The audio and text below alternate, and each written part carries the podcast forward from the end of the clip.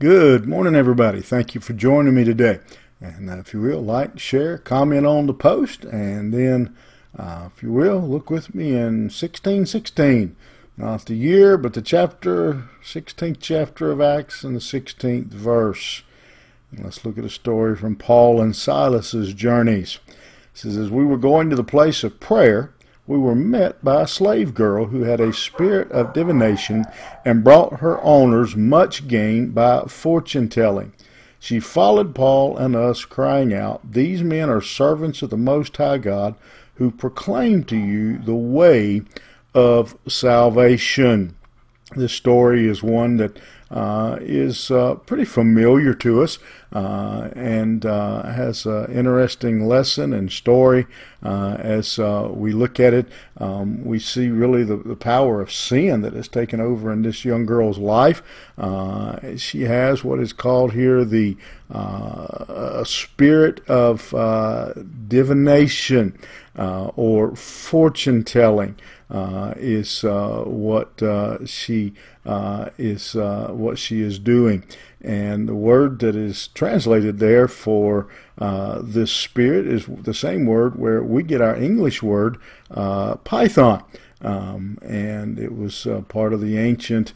Um, uh, rituals and God worshiping uh, the the Apollos and all those things uh, that uh, was there. And this young girl uh, is said to have that spirit. And so I thought that she was speaking a voice of God was what they were thinking. That the Bible makes it clear that this is an evil spirit. This is not a good thing. Um, and uh, people came to her uh, wanting them to um, give them uh, for tell them their fortune. Uh, if she was walking around today doing that, people would be going to her, uh, asking her to give them the, the numbers for the lottery drawing, uh, that kind of thing. They wanted them to uh, tell them what to do, what not to do, what to avoid, so that their future would be good, uh, so that they could their fortunes would be increase. So maybe uh, they could find things they had uh, lost, or maybe they could understand uh, their past and what had uh, went on. Just whatever questions uh, they could uh, come up with was the things that they would that they would go to her for their asking. Now, obviously, says her owners made much gain. This wasn't free when they came to her.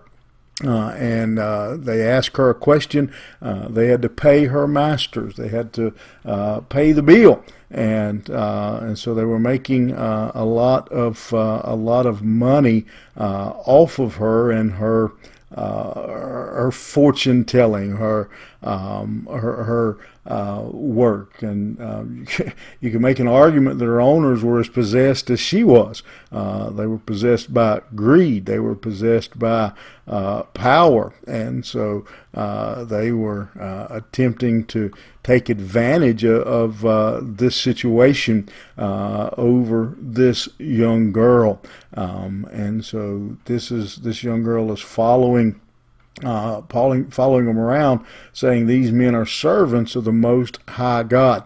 Uh, there's uh, a lot you could say there uh, about that, but I, it's amazing when I read that and I think about the fact that um, even the demon possessed girl um, recognized who Christ was. Um, the, the, Pharisees didn't, the Sadducees didn't, uh, the Jews didn't, but uh, this young girl uh, recognized who Christ was uh, and walked along behind um, Paul and Silas, saying they represent Christ, they represent uh, the Most High God. Uh, this little girl uh, young girl had a better testimony uh, than the religious leaders of the time. And uh, that's a sad statement, but uh, serves as a reminder for you and I today uh, to consider our testimony and what is it that we represent? Do we stand? again, we have a, a girl here who the Bible tells us very plainly uh, is uh, very clearly is, is, possessed, and yet she's acknowledging uh, that these men are serving the Most High God.